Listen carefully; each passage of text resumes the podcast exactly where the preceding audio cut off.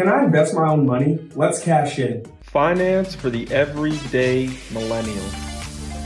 Hard charging solutions. We provide an accelerant in the journey towards financial independence. Welcome back to Cash-in with Cassian the Financial Forum for Young Professionals.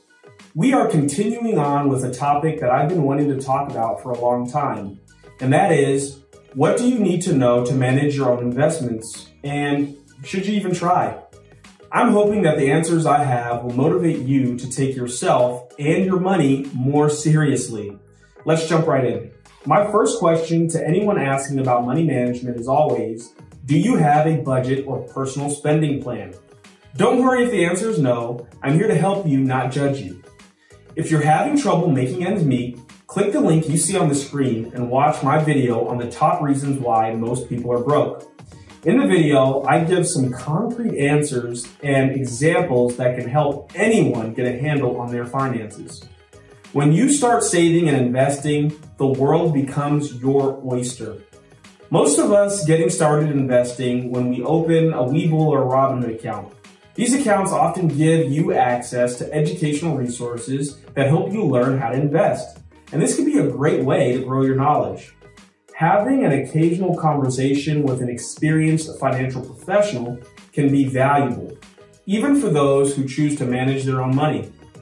A financial expert can provide objective advice, point you to investment opportunities you may not have considered, and help you develop a long-term strategy to save and build wealth.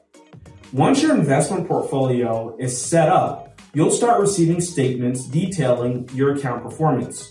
Here's an example of what your account statement might look like. This statement shows the total value of the account at the start of the month, and it was just a little less than $1,032,000. Account activity in the form of deposits, withdrawals, dividends, interest, income, and changes in the value of assets increased the value of the account to just over $1,048,000. That's a nice little increase. Now, take a look at the year to date figures on the right hand side, and you'll see that for the year as a whole, this account has dropped by $52,000. Going forward, the assets in this account have to grow another 52 grand just to get the account back to the value it had at the beginning of the year. The statement also includes asset allocation details shown in the pie chart. This is the meat and potatoes of the statement because it shows how the cash in this account was invested. The investments in this portfolio are spread over a number of asset classes, which often indicates a well-balanced securities portfolio. Note that the largest slices of the investment pie belong to equities, shown in blue.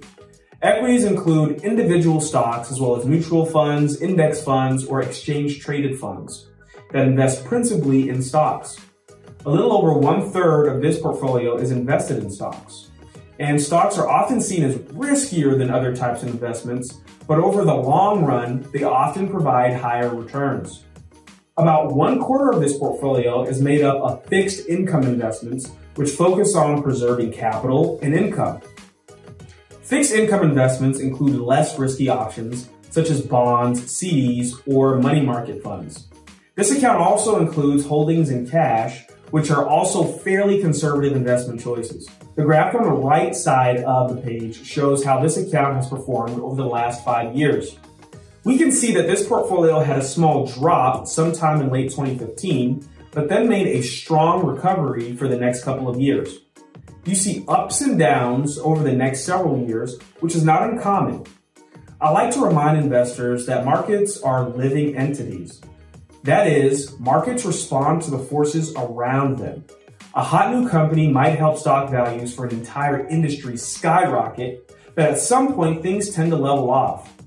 When managing your money, it's important to take the long view and to expect both increases and decreases over time, as we see here. While you're in the early years of your career, you may not need to worry too much about market swings because even if your asset loses value, you have time to make up those losses.